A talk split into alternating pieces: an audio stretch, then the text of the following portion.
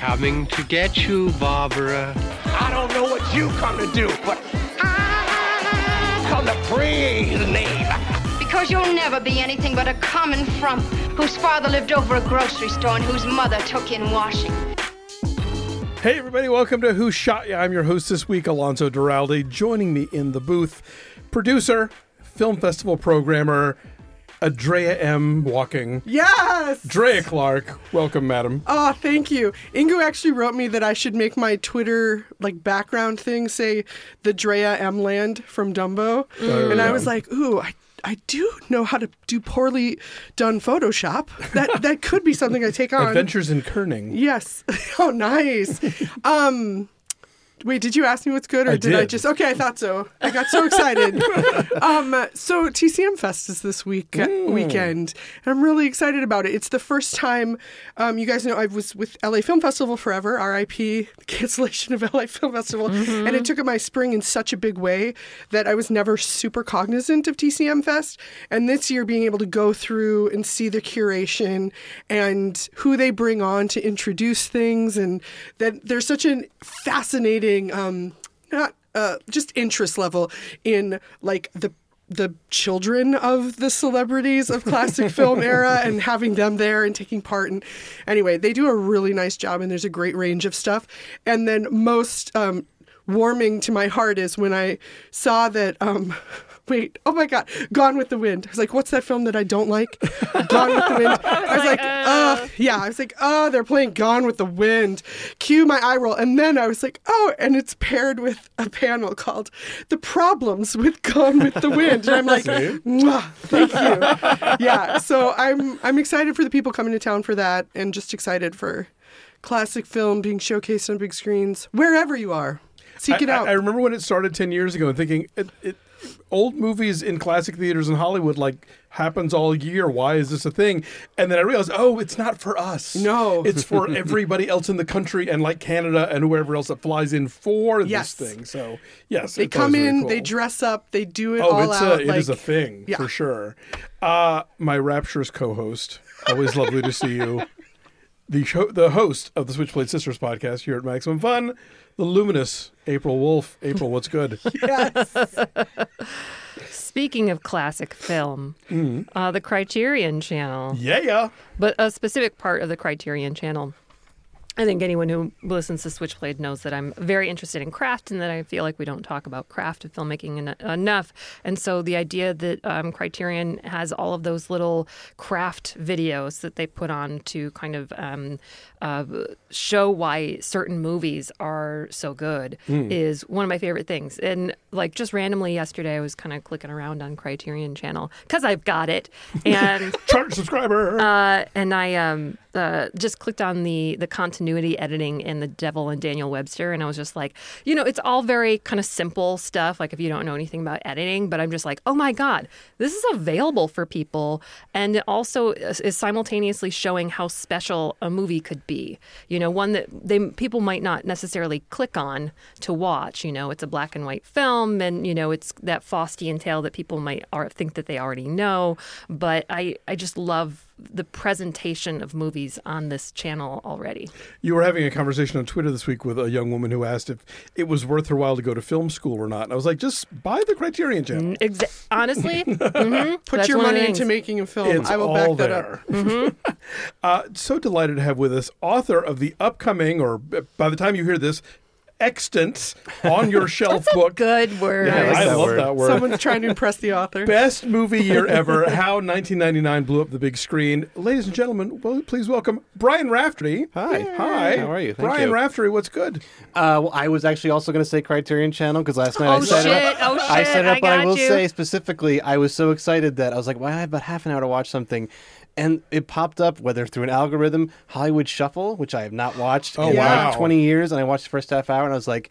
I love this movie. It is so smart. It is so fun. It is still so timely, and I love Robert Townsend. And I was that was the going to be my Googling staff him. pick today, Oh, so now? I have to think of another Oh one. no! Oh, I'm Oh, sorry. it's a whole cycle you two have we can just going talk about. Robert Townsend for two hours and five heartbeats. And I, Yeah, yeah, I- yeah. I love Hollywood Shuffle, except it does bug me that in, for a movie that is all about how terrible black stereotypes in films, there's one gay character Oh. and he's a total stereotype. Oh, Oh, no! yeah. That when that popped up, I was like, "Oh yes, this is, there should also be a panel for why this movie has problems as well." As, as much as I admire it, it's like, "Oh yeah, I forgot the flip side of this movie." Most movies need a panel. Yeah, Yeah. most movies need a panel. Is true, And yeah. we are that panel, damn it. Oh, fair. Good. Hey, Alonso, what's up with you? Oh, thanks. Thank you for asking, Just giving it I so appreciate it. I'm not even trying. April's too busy being luminous.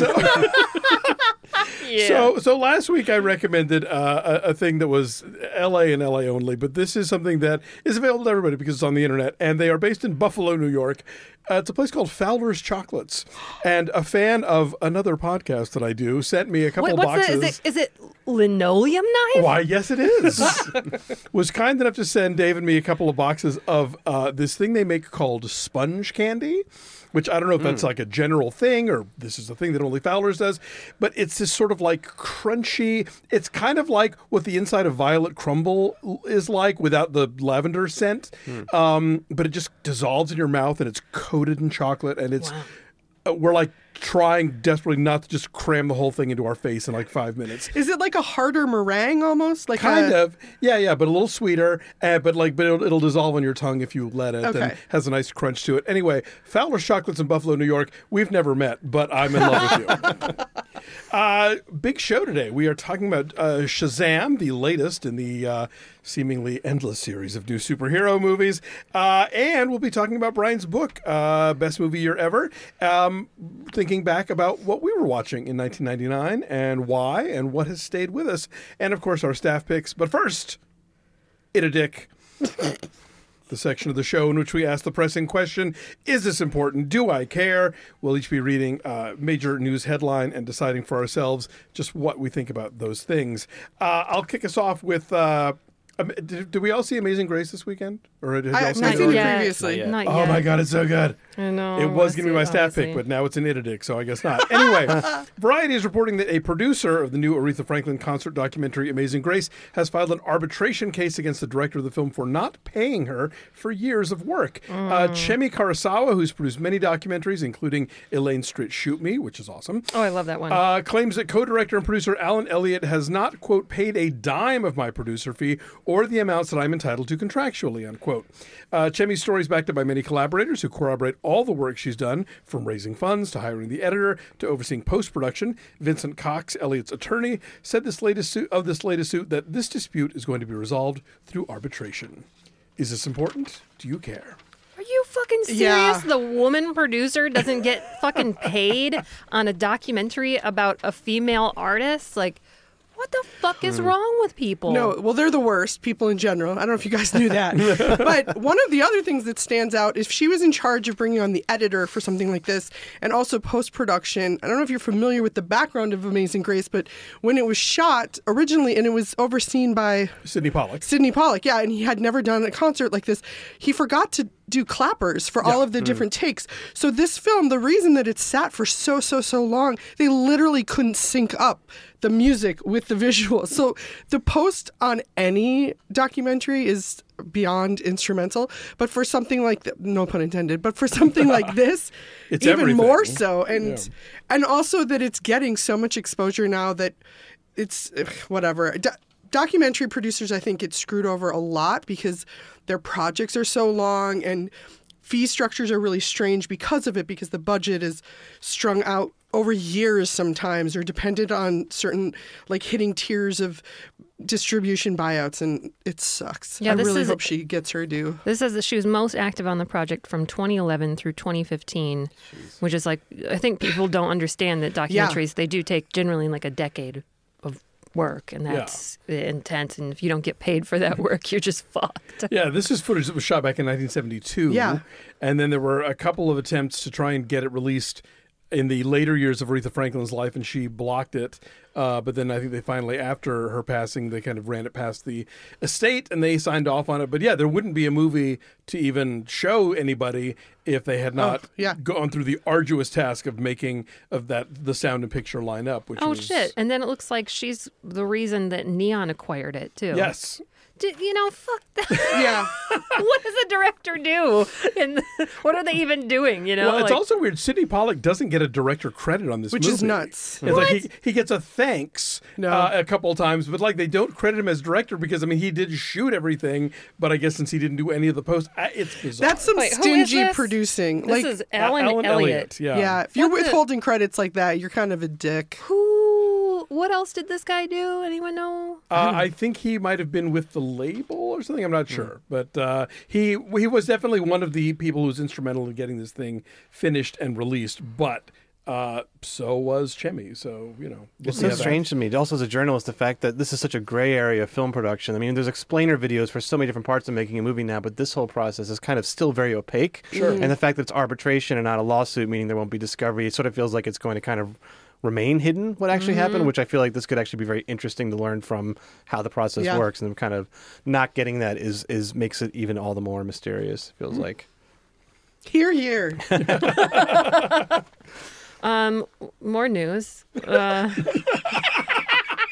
director Sam Mendes, uh, who you may remember directed American Beauty, Road to Perdition, and Skyfall, American Beauty, a 1999 right, release, yeah. I believe. is working on a new World War One film titled 1917. That's when the war. Um, okay, The so- one war. IndieWire is reporting that the entire film is going to be made up of one long shot. The film is expected, quote, is expected to follow two young British soldiers on the front line in a sort of day in the life esque film. It's also unclear, unclear yet if the film is going to be shot in one take like Russian Ark or just look like it's one take like Birdman, although people really can't fucking tell the difference. And, you know, marketing, you can just say it. Sure. And they're like, yeah, sure, it's all one take, whatever. Uh, is this important? Do you care? I mean, I think it's important because I think Sam Mendes, I find him a very interesting director. I think his choices and the path that he follows, like, because he also did like Away We Go. I mean, so for someone who does, Hmm. God, is that him? I Yes, that's him. Like someone who, and which I love, I Away do We too, Go, and yeah. that I think he has an interesting handle on um, human connectivity. I think he does good interpersonal relationship stuff. So for, and then I I liked Skyfall. I Oh, think yeah. that his handling of the action and the just scope of it are strong. So it's interesting to me to think of him taking on something like this and I like directors kind of challenging themselves. I think there's no way this is I think to me this is going to be Birdman style and sort of shot and then put together No. to look as Yeah. No, his producers would destroy him if it was not.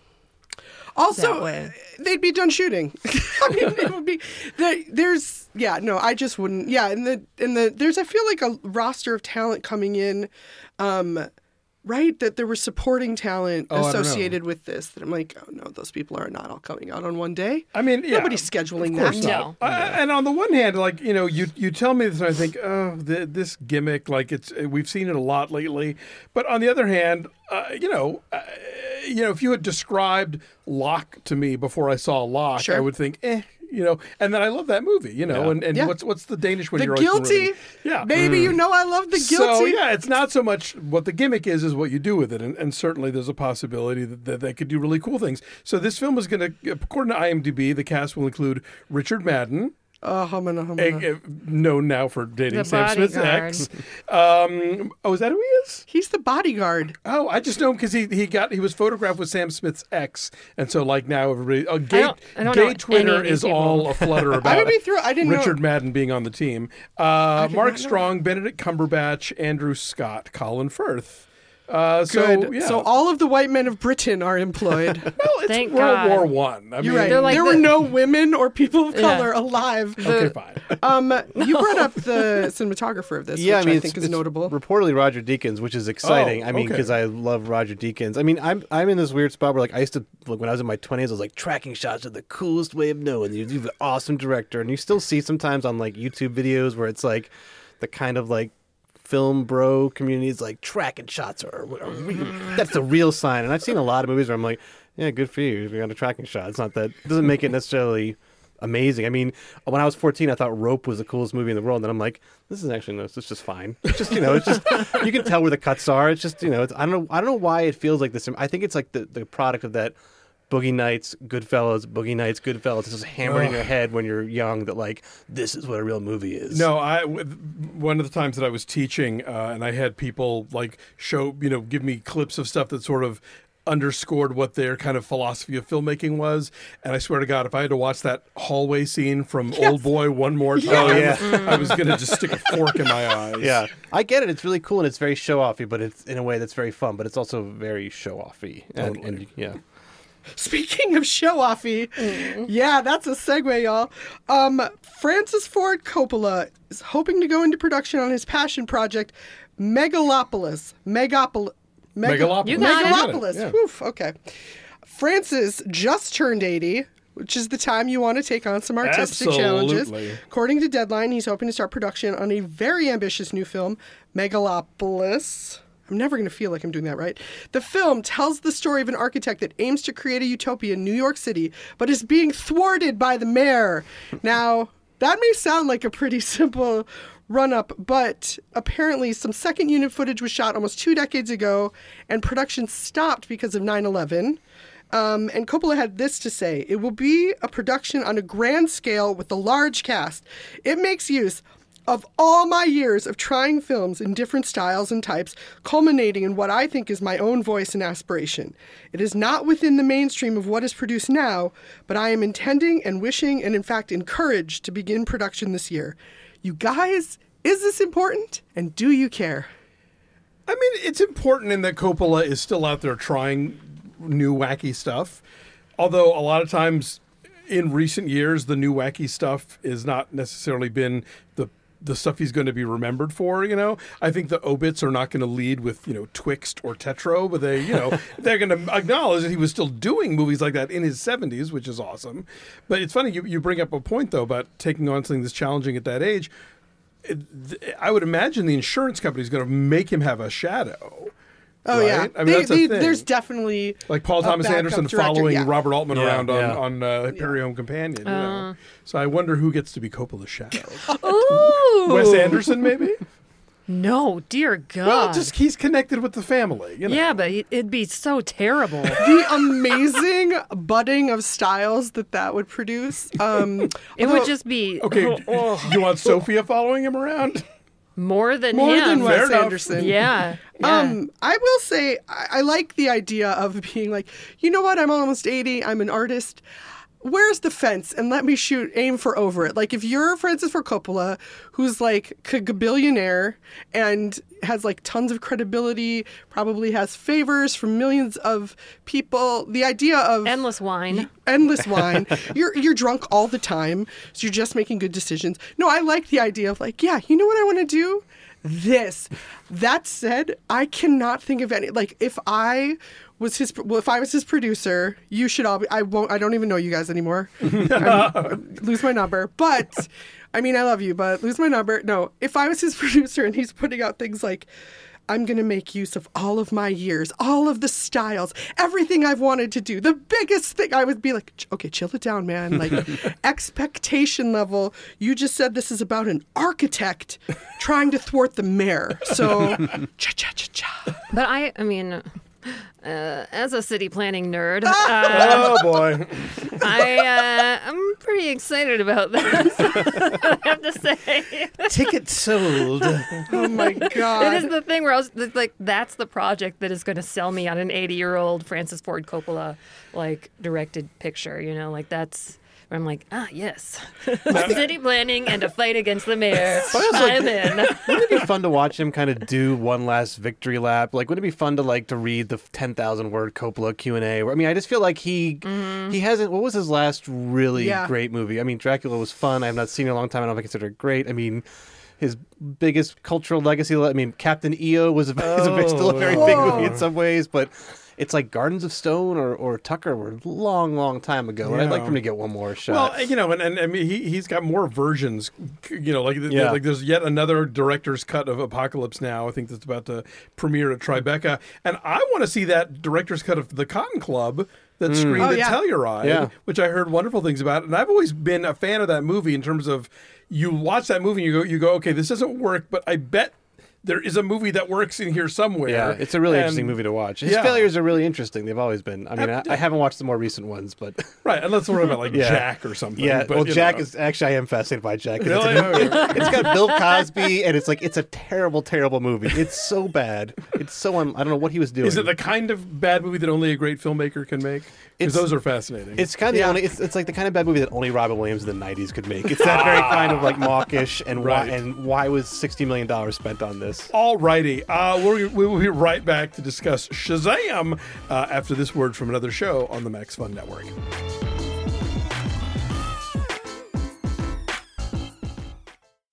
Pop Rocket panel, we have just 30 seconds to prove to Max Fun listeners that we know what the F we're talking about when it comes to pop culture. All right, you guys, let's go. Famous Chris's. Walken. Kristofferson. Hemsworth. Karen, what's the most iconic lesbian snack? The wings at Hooters. The answer is fried green tomatoes. Margaret, what is the Marvel Cinematic Universe missing? My interest. Winter, name someone who will EGOT in your lifetime. Ike Barinholtz. That's beautiful. Top Gear or Top Model? Sadly, I have to say Top Gear. The clear answer is Top Chef. But Top Model taught us about smizing. Pop Rocket, smart takes on everything. Catch us every Friday on Maximum Fun.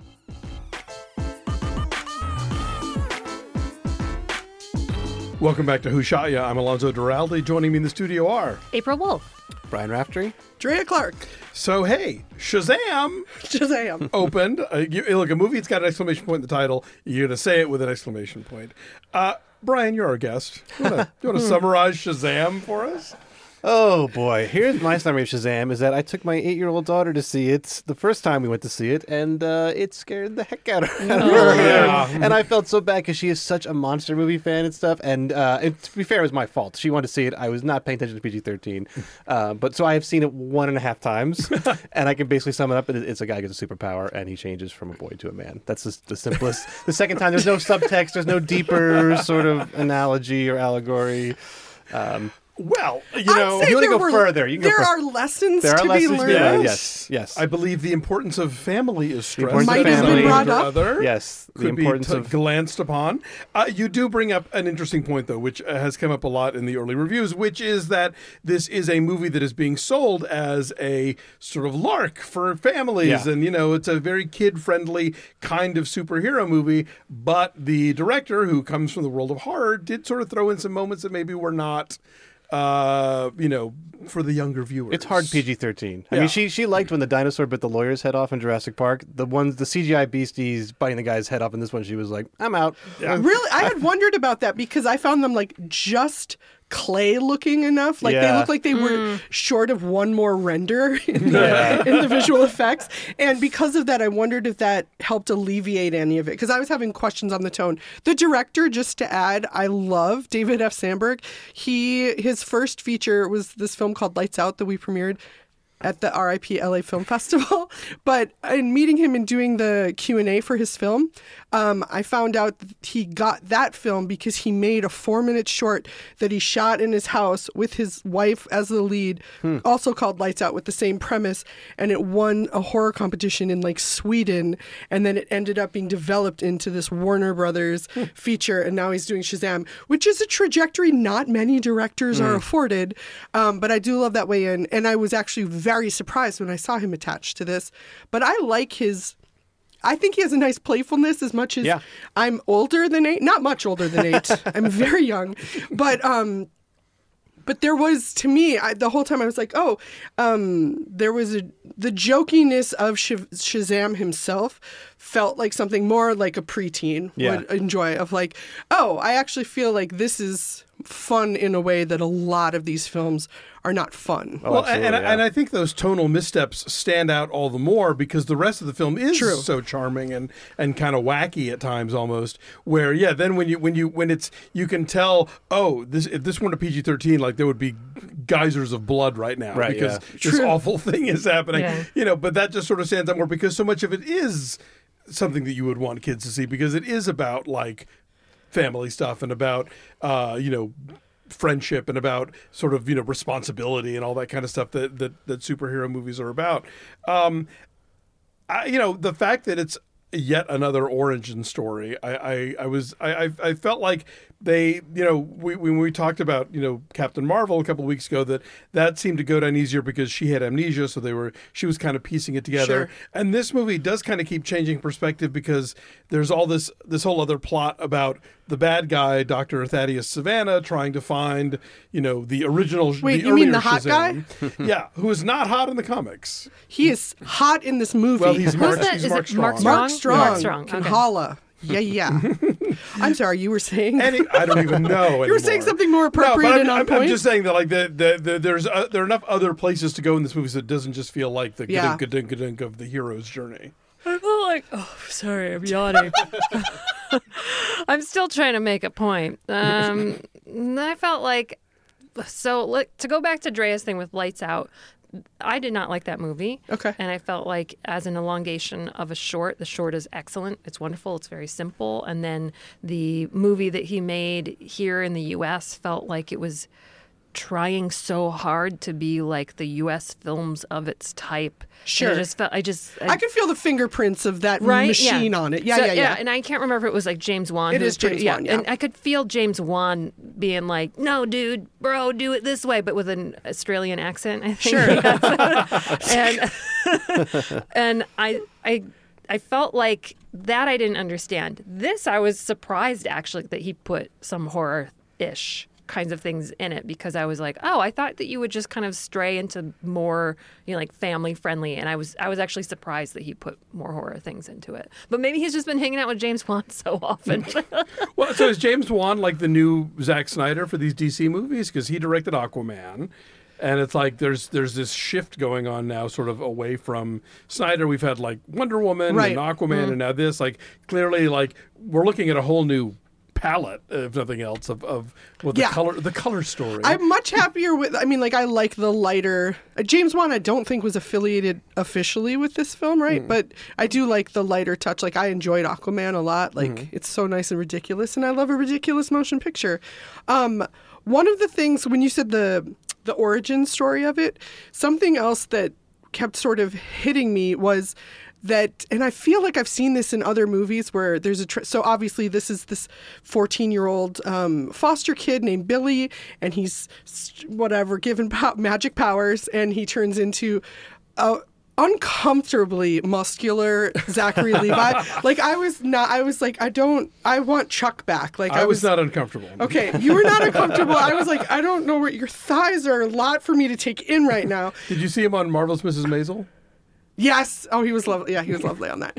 Um, but there was something about when he was Shazam, he was so showboaty, and it gave me that like. Do you remember when?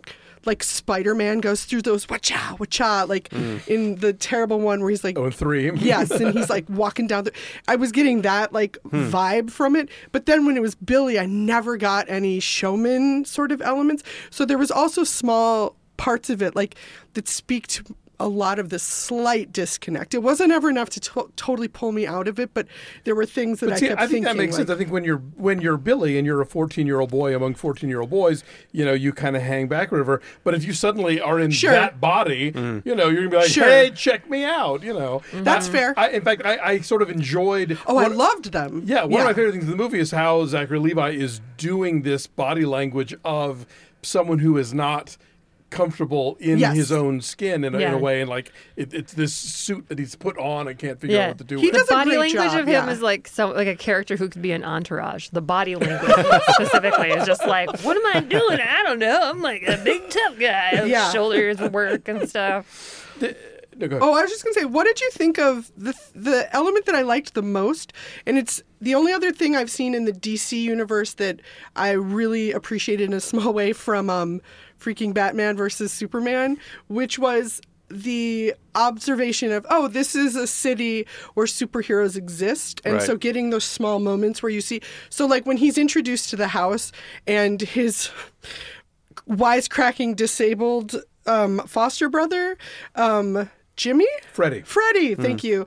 Um, is showing him. He's like, "Oh yeah, I'm super into Superman," and and you're like, "Oh right, like Superman and Batman exist in this world." Right. And They have fandoms not for like comics, but for them as Yeah. actual people. and so, and so I I liked those shades of how Shazam showed us this town where people were like accepting or acknowledging a new superhero in a way that like here our world you would not. So, do you think that this is because I mean, this is a, an interesting tension that they're setting up in this kind of DC world? Is that that Shazam is almost like the introduction to what new DC is going to be, Right. like post Right. this, because it feels like this is a different direction and it's very purposeful. Oh, totally. That's why when I was saying earlier that it's like it's about a guy, a kid who gets powers. I wasn't trying to be uh, it, super dismissive, but it's like I much prefer a very easy log line in these DC movies as opposed to the Zack Snyder movies where it's like There are can we five have- hidden yeah. objects. Well, it's like can we have a Randy in existence and is fascism a contagion? And by the way, here's these mother boxes, and it's like I would much rather be like got, kid gets powers, saves people. Has a nice message at the end. I would much for for at least a couple of DC movies. That's totally fine by me. Like it's a much more pleasant tone. Like Batman versus Superman was just and Justice League were just so pummeling as movie going experiences. Um, but this was much more fun. and and true to the comics. I mean, I'm a fan of the old '40s Marvel, com- uh, not Marvel, Captain Marvel comics. How dare you? So, no, he was. uh, that, that, that's a whole long, complicated thing. This character who used to be known as Captain Marvel. Let's not even go down that rabbit hole. uh, but you know, the old Wiz comics featuring Shazam and featuring Billy Batson and this character and all had a sense of fun to them, and I think that you know, obviously had those comics continued throughout the 50s, 60s, 70s, they would have evolved in the same way that DC characters did. But because DC basically put them out of business back in the late 40s for, for being a total ripoff of Superman, they get to remain locked in amber in that goofiness. And there have been subsequent efforts to to bring him back. And and but even when DC does Shazam now like I read the Jeff Smith version um they still are you know they treat it as a little more fun than the usual stuff. Like maybe Black Adam gets to be serious but Shazam you know is always it's always it gets to be a little goofy and so so does the movie. One of the conversations that popped up on Twitter this week that I thought was really interesting and yeah. something that I had not thought about uh, Kristen Lopez who was on our show recently and William Bibbiani were talking about the idea that you have the, the disabled kid who, you know who becomes a hero in this movie. You have the fat kid who becomes a hero in this movie. And when they do they get sort of traditionally you know muscular Buffed up, fit yeah. buff bodies Abled bodies abled as bodies well. exactly and even the kids with spectacles lose their glasses. Exactly, Yeah. and so so there's a certain erasure going on of Yeah. certain kinds of people. The implication that that, that that these body types can't be heroic, um, and you know, and I don't, and and neither of them. You know, they both liked the movie, but they said, you know, this is a thing that's worth talking about. And I did think it was worth talking about. I, I never really thought about that before, but we're so conditioned to this idea that so and so becomes a superhero, you know what that looks like. Sure. And it always looks the same way. Yeah. You have to work out like Zachary Levi did for an uncomfortably long amount of time. There is something about there's a speech that Freddie gives to him when he's talking about like how he wishes it was him in the first place. And I thought that that and that comes earlier obviously than his transformation um, and i thought what he was saying there was interesting because it could to me could be read several ways that there's something about him being jealous of it but not just because it would fix him like he needed to be fixed which i don't think people i don't think that's how you think of your life but you do think of being either special, like I wish I was chosen, I wish I was the one who's special and given this thing, or um, just beyond, which I guess kind of ties to the special, but like being both special and magic. Like, and so when Freddie was saying it and was kind of pissed and desperate, I liked that idea of like, yeah, teenage kids, like you're, you're always like, you're going through puberty. You're like, oh, this is, everything's the worst, like, regardless of having a crutch or not. Um, but yeah, and I and I was thinking about it because I read Kristen's article and really liked it, and then also couldn't really figure out what I would have done differently in in terms of acknowledging that or in terms of like oh like so they all turn into these like very specific ideals and Yeah. what does that say who's my audience do i have to worry about the teachable moment of this mm-hmm. like I don't know.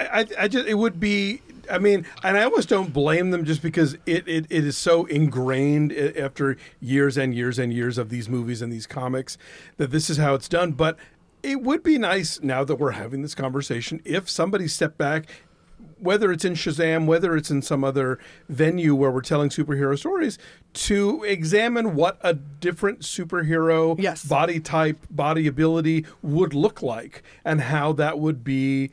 How that could be functional, you know, like Daredevil is blind, you know, that's hmm. and that, but that's baked into the character, and it's always going to be part of the character, and it doesn't make him any less interesting or less able, um, or you know, capable rather. So I don't know. It would be. I'd like to see more of that. Just, But even Daredevil gets the same, like that they all have the same body type. Like I keep course, making yeah. fun of the the Zachary Levi swollenness of it, but it is that like you sign up for one of these movies and like part of your contract is okay. Well, you get a trainer, you Mm. get a nutritionist, you're like on this because you know you your job now is to put on sixty pounds of muscle. you will eat nothing Yeah. but Say salmon goodbye to and chicken bread, breasts like- for the, the, only next. uh, the only the only comic book movie that kind of deviates from that truly is the Deadpool movies. Hmm. It's it's a, a credit to them, I guess, because they have a fat kid who's fucking wonderful. Yeah, the New and Zealand stays- oh, kid that's from right. in Stays fat, yeah. too, yeah. He is so great, and he has these powers. I love him so much. He's Ricky so great. Baker. I know it's a different movie, but It's all the Sam Neill. The Yeah. yeah, yeah, I fucking love that movie. Um, Hunt for the Wilder Wilder, People. people. Yeah. Um, and they like they also have the um, who's the the the bisexual. Oh, uh, Teenage Psychosonic Warhead. Yeah, Oh, yeah. like sh- she also has like a a non-stereotypical body type and non-stereotypical hair and Yeah, the, look the, in the. X Men have sort of been allowed that because their their powers don't necessarily have to do with brute strength, you know. And, Yeah. and certainly Bryan Singer didn't have any objections to having some willowy members of the team, but that's another story. Um, but no, you're right. The, the, those but those are the exceptions. I mean, for the most part, They're noticeable for a reason. Exactly. Like I remember them for a reason. Yeah, I, I think that scene was actually. I thought that was a weird scene. First of all, because I was like, "Is that Adam Brody? Is he really ripped out?" But also, it's like we've been with these kids for two hours now. Like they all have distinct. Why? I would just rather seen those kids as they were get like powers. Like mm. maybe that would have been a little bit too much like Power Pack, dropping an obscure '80s movie Nice. reference. But like, I really would have. I liked those kids a lot. I think it would have been fun to watch them as actors rather than become. Uh, because at that point, I was like. Oh, this isn't a superhero movie where I'm only vaguely aware of who these characters are, and it's just a lot of CGI zipping around. I think it would be more fun to have lasers coming out of their fingers. And Well, you you know, the, sure. the kid who plays young Billy gets sidelined for a whole lot of the movie. Sure, so, yeah. you know. And there is something like in a weird way, it reminds me of the end of Shrek when Fiona's like curse is lifted and she's revealed, and like the end of the curse isn't that she gets to say this stereotypical beautiful princess, but that her true heart is this ogre. And in Trust Me in My Head, it makes sense that those things are tied together. But I, like you But said, if human the- Shrek is if the hot. human Shrek is hot, oh my god, he's a walking Smash Mouth song. he really so but the idea of like when they all took you know and get the powers that yeah it would have it would have not surprised me if they had all stayed the same and actually if billy had reverted at that moment like in the spreading of powers Yeah. was like hmm. It's it's more about what can we all do together than one big person That's Yeah. so much to ask from DC, who's like, I know. not come that far. they're like we didn't spend a month negotiating this five co- five movie deal Right. with zach levi's team to And of course, on top of everything else, this is a Christmas movie. So Yes, I Mm. thought of you every time Santa showed up, which was a lot. The recurring Santa was fantastic. Yeah, there's a Chris- Christmas carnival. Although Yeah. somebody pointed out between us and Shazam, not a good time for carnival and movies. Beware. Yeah. Uh, all right. So, in the final analysis, in the final wash, with the wisdom of Solomon, sure. uh, do we think that people should screen Shazam, stream Shazam, or skip Shazam? April. I mean, I would say it's between stream it and screen it, but probably just stream it. Okay. Scream it, Scream it. Brian. Uh, I would say uh, stream it if you have a young kid at home. you have to fast forward through parts. I'm the same way. Oh, I'm, bet- I'm between stream it and screen it. I, I think I'd probably lean towards stream it only because I gotta say, a couple days after watching it, it kind of evaporated. I Yeah, was like, oh, yeah, that was yeah. kind of fun, but it was two hours and twelve minutes, and it didn't really stick with me as much. But it's too long. Yeah, it's way too long. And I thought there was way too many Santa jokes. I was like, third or fourth Santa That's beat. I get it. I get it. Santa's cranky in real life. Yeah. Drea. um, Santa's how we knew that it was still the season. I know. Um, you know what? I'll say screen it. I think if you are in a sort of bubblegum bubblegum? Popcorn. Wrong chewing thing at all. I if mean, you're in a sort of popcorn you know take a gum bubblegum mix them up. Thank you. Um yeah i think it's fun. I think it's a good big movie to see. And also there's been so many dark dour superhero things that it's just kind of it's fun Yeah, I, I'm I'm with you. I, I would say screen it. I think uh, this is the kind of movie they used to only release in the summer. Yeah. But you know, th- it's always superhero season, so you can release this whenever. But it has the feel of a big, dumb, colorful, bright, goofy summer movie with some occasional missteps that will freak your child out. But you know, if you don't have one, screen it, and if you do, stream it. All right, we will be right back to talk. Uh, well, to party like it's 1999. Get ready to get sick of that joke. After this word from another Maximum Fun show.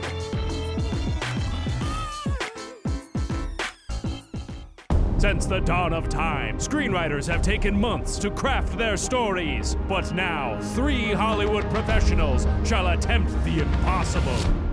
Break a story in one hour. That's right. Here on Story Break, I, Freddie Wong, Matt Arnold, and Will Campos, the creators behind award-winning shows like Video Game High School. have one hour to turn a humble idea into an awesome movie. Now, an awesome movie starts with an awesome title. I chose The Billionaire's Marriage Valley. Mine was Christmas Pregnant Paradise.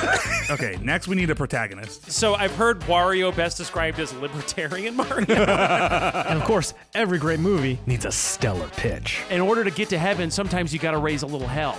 Oh, that's the tagline! Check out Story Break every week on MaximumFun.org or wherever you get your podcasts. Welcome back to Who Shot Ya? I'm Alonso Duralde. Joining me in the studio are Drea Clark. Brian Raftery. April Wolfe. Brian Raftery, our guest today, is the author of a very exciting new book called Best Movie Year Ever How 1999 Blew Up the Big Screen. So, we're going to talk about our favorite 1999 movies. But first, uh, Brian, tell us a little about uh, how this book came about and, and how you hopped on board. Uh, a couple years ago, I was I was thinking about the end of the world. I'm not sure why. Uh, seemed to be something we we're all thinking about in 2016. Um, but I was thinking about Y2K a lot, and I was thinking back about 99 and what that felt like at the time. Um, and so I actually first started out writing a book proposal about all the events of that year, which was a really crazy. Like Donald Trump announced his first presidential run in '99 that he aborted, and uh, you had Columbine, and you had uh, the Lewinsky Clinton um, affair going on or being resolved, um, and then eventually um, a, a, really nice guy, uh, Simon and Schuster, uh, an editor named Sean Manning, who I'd never met before, emailed me and said, "Hey, you've interviewed David Fincher and Mike Judge in the past. Would you ever want to do a movies of a 1999 book?" And I was like, "Oh, that could actually be uh, a much better way to do this," because I had actually, you know, in 1999, I worked. I was an intern at Entertainment Weekly, and we did a cover story that year called like the year that changed movies. I It was- remember, yeah. in November. It was they called it pretty early. Um, and I don't think at the time I knew that because I was 24 and just moved to New York, and I was like, every movie is great. What are you talking about? I can go to every movie's amazing. There's three good ones each week. Um, but I think in the last five to ten years, it became very clear to me as the studio system changed, as the sort of independent um, film world changed, um, that that year was just looking at the list of who was making movies and what the movies were, and so I decided it'd be really fun to try to talk to as many of those filmmakers and actors. I talked about maybe 130 people over the course of a year and a half, and um, you know, talking to Reese Witherspoon about election or talking to Fincher about. Fight Club. I I don't know why I just called him Fincher. I'm not on a last name basis with him. Everyone calls him that out of fear, I guess. Um, but it was, and it's just like it's a very rich year. It's you know, it's it's everything from Blair Witch to Best Man to being John Malkovich to Phantom Menace. So it's like it's it's a lot to talk about. Yeah, I just I just pulled up the IMDb page, and it's just for the top twenty by popularity, whatever that means in IMDb world. The Matrix, Ten Things I Hate About You, The Green Mile, Fight Club, American Pie, American Beauty, Cruel Intentions, The Mummy, The Sixth Sense, Galaxy Quest, Office Space, Eyes Wide Shut, Phantom Menace, Sleepy Hollow, Boondock Saints, Big Daddy, Austin Powers, The Spy Who Shagged Me, Notting Hill, The World Is Not Enough, and Magnolia. And that's just That's a very weird list. Very What's weird Green- list. Green Mile's number three. yeah, I don't Wow. know. They love I the wrote Frank down a there. bunch, and only one of mine was on that list. So is that, that, the tells me. IMDb Internet Movie Darabont page? Like, is that his page that he has set up? Where it's like just Zing. goose, just juke the stats. Uh, we're gonna it's a three-hour movie with a talking mouse or whatever, a magical mouse. Wow. But yeah, that I mean, I remember that EW piece coming out, and and you know, I, I was uh, that was a, a, a weird year for me. The first half, I was in Dallas. It was my last year programming USA Film Festival, and that fall, I came to work for IFP West, which became Film Independent. And you know, I, I remember that s- the spring of 2000, putting together this screenwriters conference that had like you know, we got Alan Ball to come in to talk about American Beauty. We had Kimberly Pierce talking about you know, Boys Don't Cry, and and there was this moment where it kind of felt like a lot of the sort of promise of Sundance was coming into Mhm. fruition, where like a lot of labels had their sort of mini art house arms, and you know, just general movies got weirder. Like one of the people who spoke at the screenwriters thing, David O. Russell, gave the keynote, which he later repeated at the Spirit Awards, and talked about how like here's what you need for your successful movie: giant puppets and you know Hasidic Jews doing math. You know, like it was, all these weird things that had been in in the in the the ether the last couple of years, and it did feel like this kind of moment where where maybe rules, you know, rules weren't going to apply. You know, Yeah. of course, nothing gold can stay. Yeah. Um, but in in going back over the in in doing the research for the book, were there movies that you were that, that sort of surprised you that either maybe you had missed them the first time or that you had forgotten how cool they were or were only now appreciating how cool they were? I mean, there were a couple. There were a lot of mini movements. Like I have a whole chapter about the Best Man and the Wood because I just feel like they Mm. were, you know, they were Mhm. Rick Famuyiwa and Malcolm D. Lee. Just those were both really hit movies. I mean, the Best Man had a sequel like 13 years later. It's Yeah. actually one of Mhm. the few original movies from that year to actually launch a franchise. um, so movies like that where you can kind of peel back and look at sort of the African American film movement of the 90s, or you know, even movies like you know, looking at Blair Witch again from the context of you know what that movie meant when it came out at Sundance in '99. Sundance at that point had become so commodified, and I think you were still getting these very exciting movies, but there was also a lot of a lot of like just kind of junky Gen X comedies and Well, Reservoir Dogs ripoffs and You had that- American you- Pie was that year, right? Yeah, American Pie was there. Yeah. Yeah, you have a great story in the book about how how Miramax didn't bid on uh, uh, Blair Witch, but they they were spending a lot of money on Happy Texas. Yeah, Miramax had like 99 for Miramax was terrible. It's like they missed out on Blair Witch. Like I think Harvey got sick late that year, and they had they had two movies from the Oscar race, like Oscar, uh, Cider House Rules, which I don't know if anyone I don't know if it's on that top 25 IMDb, um, or, or the or Talented Mr. Ripley, which I love, but Mm. like they just they could not get they could not marshal people out to see as much. Um, so it was a weird it was a weird Miramax year. I think that was kind of the beginning of the end of Miramax. Is like. At least the cool Miramax I liked in college, where it was Sure. like, "Hey, they put out Heavenly Creatures and Pulp Fiction." It's like, oh, it's Cider House Rules. Okay, well, Yeah, that was definitely the year of, of Pulp Fiction ripoffs because I, uh, as a, a programming a festival, you'd see so many, and I remember thinking years later that the one respite I got out of that was that I wasn't there for the uh, my Big Fat Greek Wedding ripoffs. Oh gosh, yeah. I, I definitely programmed through those. uh, I have to ask, like the when I was still in high school in '99, and uh, so I didn't get to see a lot of the films. I was barely necessarily. born. I didn't get to see them like when they came out. But if I look at the list from '99, those are the movies that I was watching for the next four years. Mm, yeah. Like it, it was, it was something where they had actual staying power. Mm. Like we talk about, like the talented Mr. Ripley, like you just Oh, mentioned. Like movie. you know, people are still talking about that movie, particularly right now, like 20 years later, because it just has staying power. Even though, how did you know it was going to have staying power? Aside the fact that it's written by, you know, adapted by, you know, from one of my favorite authors. But um, there are some not great Patricia Highsmith adaptations. that's true. That's true. But that one is like particularly Absolutely, good. no question. And just like uh, what Cruel Intentions. yeah, Cruel Intentions. Yeah, Fucking people still talking about I Cruel know. Intentions, right? They, like they had like a reissue thing. I, I've still never seen it. It's Oh, fun. wow. Oh, it's, Sorry, what? it's fun. I was not in high school sleazy, in yeah. 1999. It needs a panel, but it's good. Oh my god! It Yeah. really needs a panel. And a lot of these movies were not hit. I mean, Ripley was seen that year as the square movie. It's like, what is this throwback to sort of 40s, 50s filmmaking? Mm-hmm. It's like Fight Club was not the hit Fox wanted for Oh, sure. no. Office Space was a disaster. Like a lot of these movies that wound up becoming these sort of. I mean, even Three Kings did well theatrically, but it wound up doing much better on video. Um, That was also the year of South Park Bigger, Longer, and Uncut. Love that movie, yeah. Which is a great movie and like one of the few major original screen musicals of the last couple of oh, decades. it's fantastic. Yeah. Yeah. You know, we get those so rarely and so often they don't necessarily register, but that one's so great. And again, uh, this like R-rated cartoon, you know, Oh, yeah. full-on musical, which I think was was uh, probably a, a gamble for Paramount. preceded by all the MPA memo leaks that they put out in the press, which are hilarious and really strange. Because the, the MPAA was was post Columbine. They they were like fine with South Park. They were not good good with Boys Don't Cry. They were very edgy. They were not letting stuff through. And the South Park guys just leaked all of their memos out. Amazing. Well, and they, they they've always had issues with queer stuff. I mean that. Oh, yeah, yeah, yeah. There's a big chunk of this film is not rated Yes. about that. So yeah, uh, Boys Don't Cry. I'm sure was giving them conniptions. Yeah, it absolutely was. What were the mo- okay? So the Matrix made money, obviously, but what were the ones that really hit the box office? Because I'm not sure if I even Six remember. Sense was number two. Six Oh, yeah, year. Sixth yeah. Sense. I mean, Phantom Menace was a hit. Yeah, American Beauty was a pretty. I mean, Blair Witch was a huge hit. I mean, Yeah. that wound up in the top ten. But um, Notting uh, Hill. Uh, sorry, go ahead. It'll come back. to Oh, I mean, American Pie. It was like a hundred million dollars. American crazy. Pie was big for me because it, it's set in my hometown Oh, in high school when I was in high school. So it was very Oh, election not a hit, there. if I recall. Election was not a hit at all. No, Yeah. I mean, the, the, to the point where some of the producers were worried it was going to go straight to video at one point, which I don't think was going to happen. But they were very fearful that it was just going to get dumped. And it's a terrible, terrible trailer. It's one of the. I mean, everyone complains about trailers. It is such a misleadingly bad trailer that you're like, they, the person who got the trailer did not even watch the footage. And didn't Paramount put it out under their like MTV Films was M- yeah, it was MTV Films, which which had a hit with Varsity Blues that year, but then they just could never quite. I mean, they didn't. How do you sell Election? It's like it's not.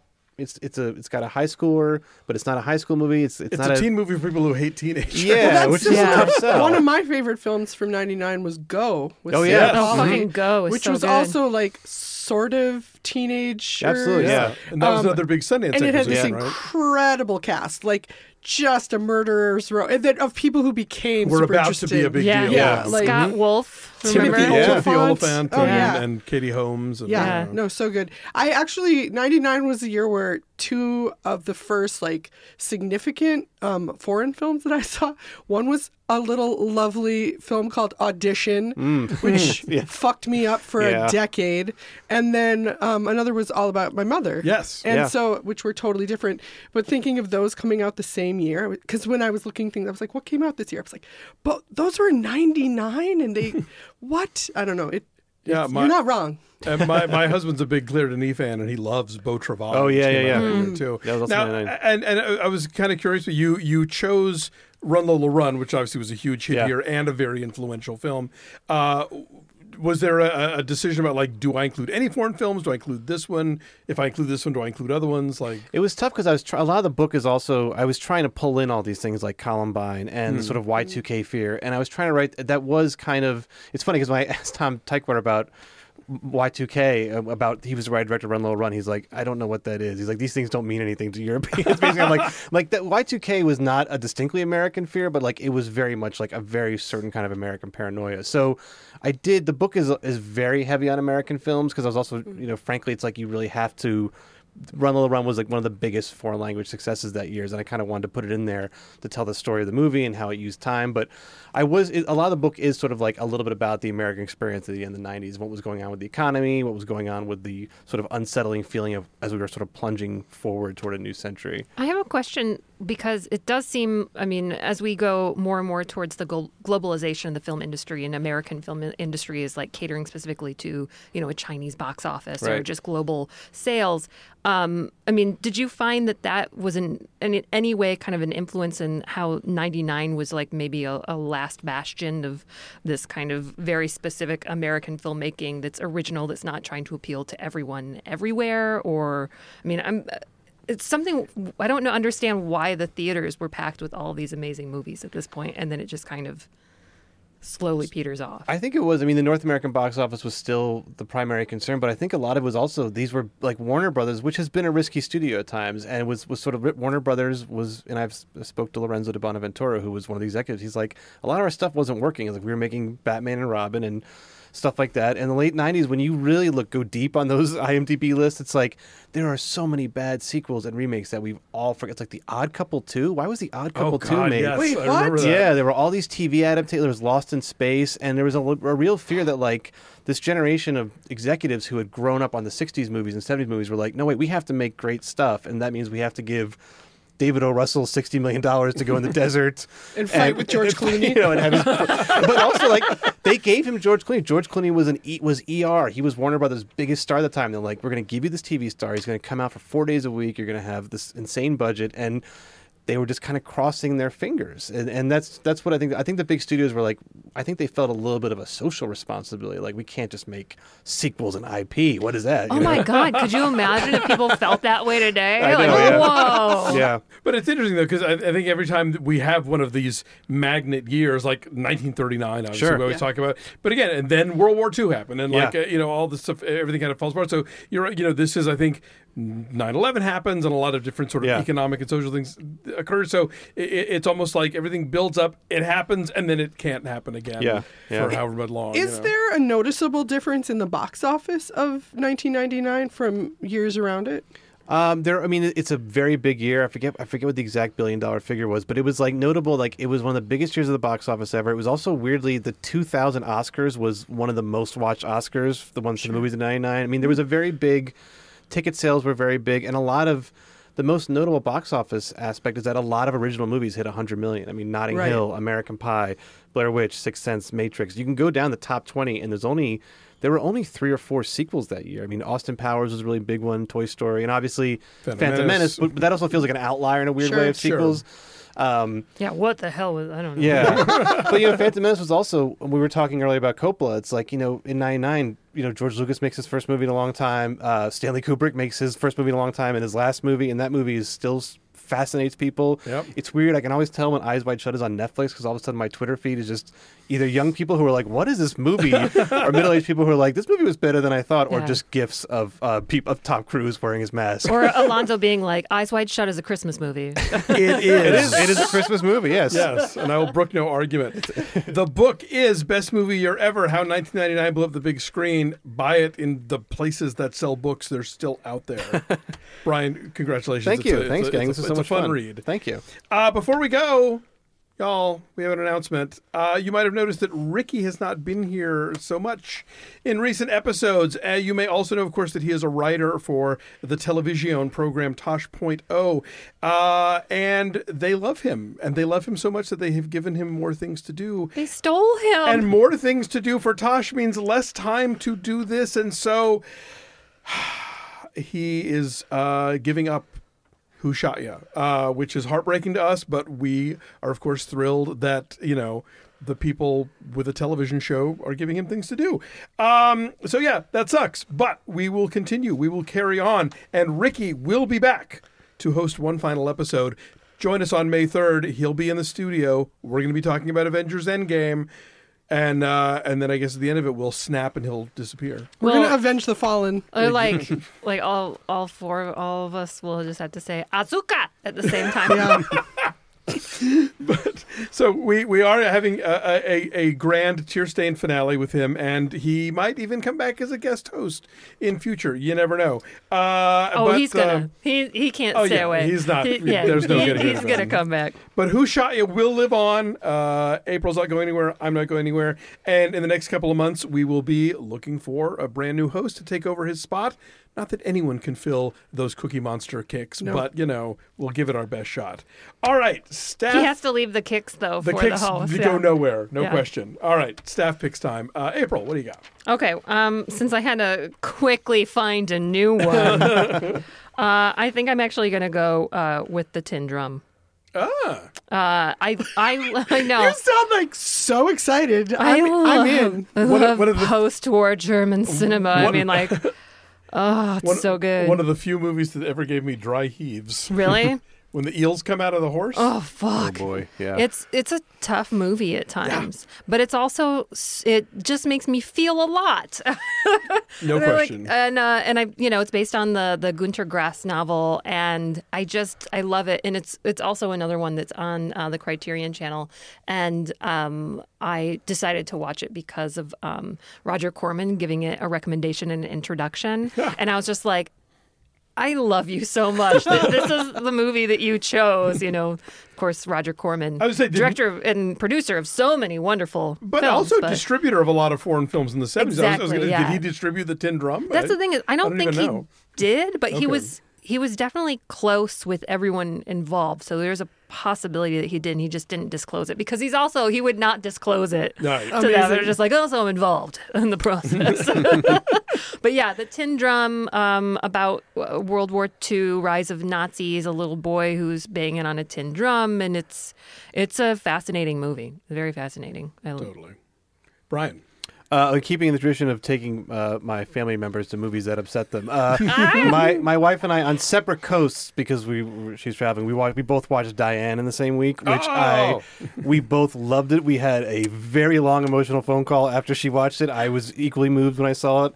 Um, I just I, I thought it was fantastic. I wish they made more movies about that part of life and those people in that life. And I thought Mary Kay Place was wonderful and. She's also tying it back to 1999. She's wonderful in being John Malkovich, and uh, Indeed if she you want to see the range of of her as an actor, just those two films alone. Uh, but it's it's really good, and I wish I, I I saw it on Amazon. I, w- I really wish I'd seen it in the theater. I just wasn't able to. But That was my staff pick Yeah. last week. Okay, Great, yeah. great, great movie. love it. Drea.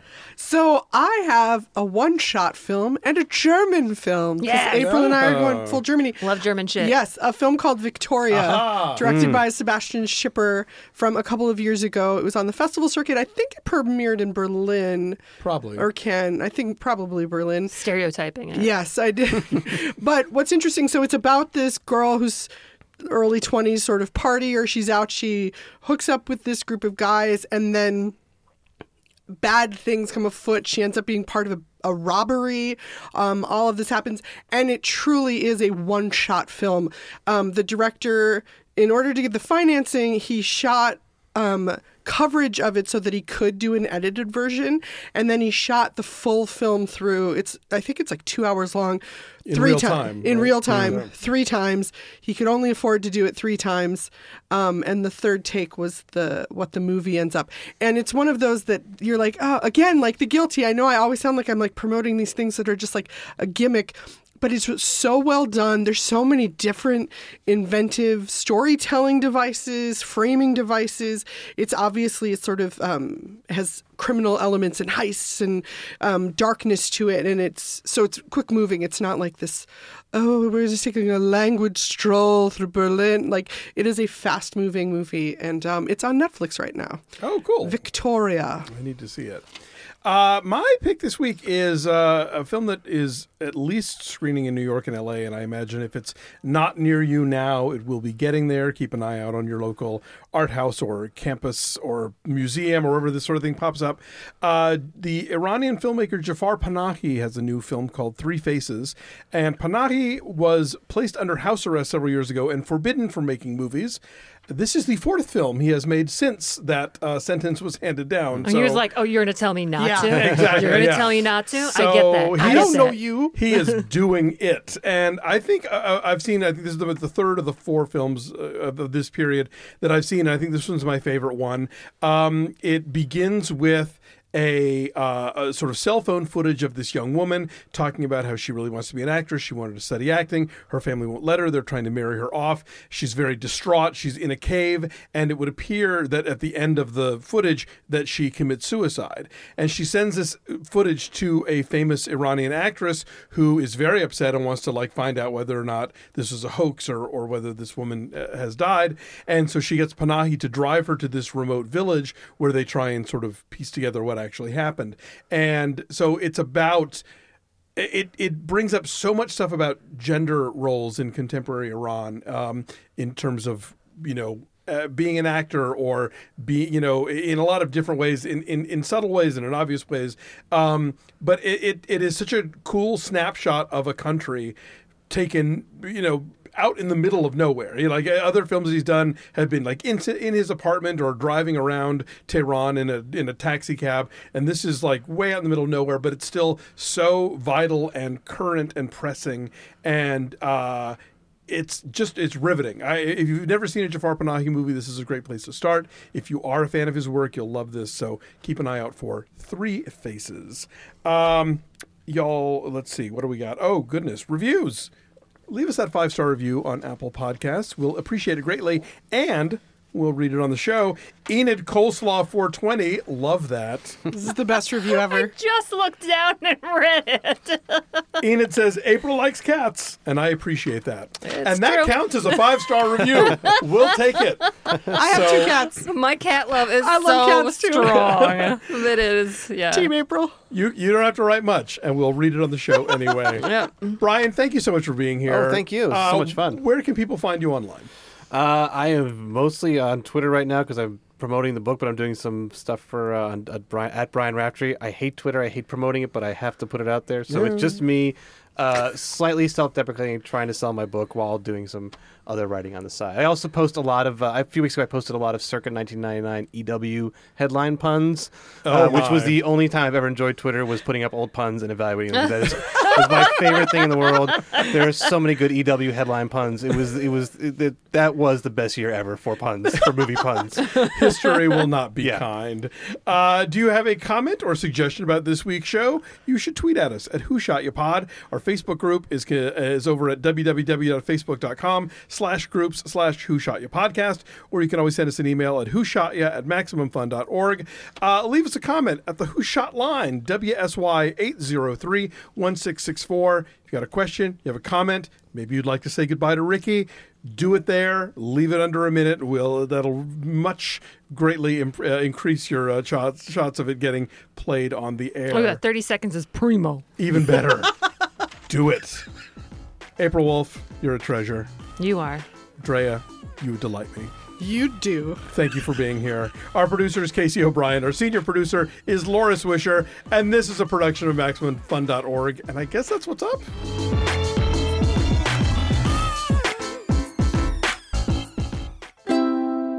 MaximumFun.org. Comedy and culture. Artist owned? Audience supported.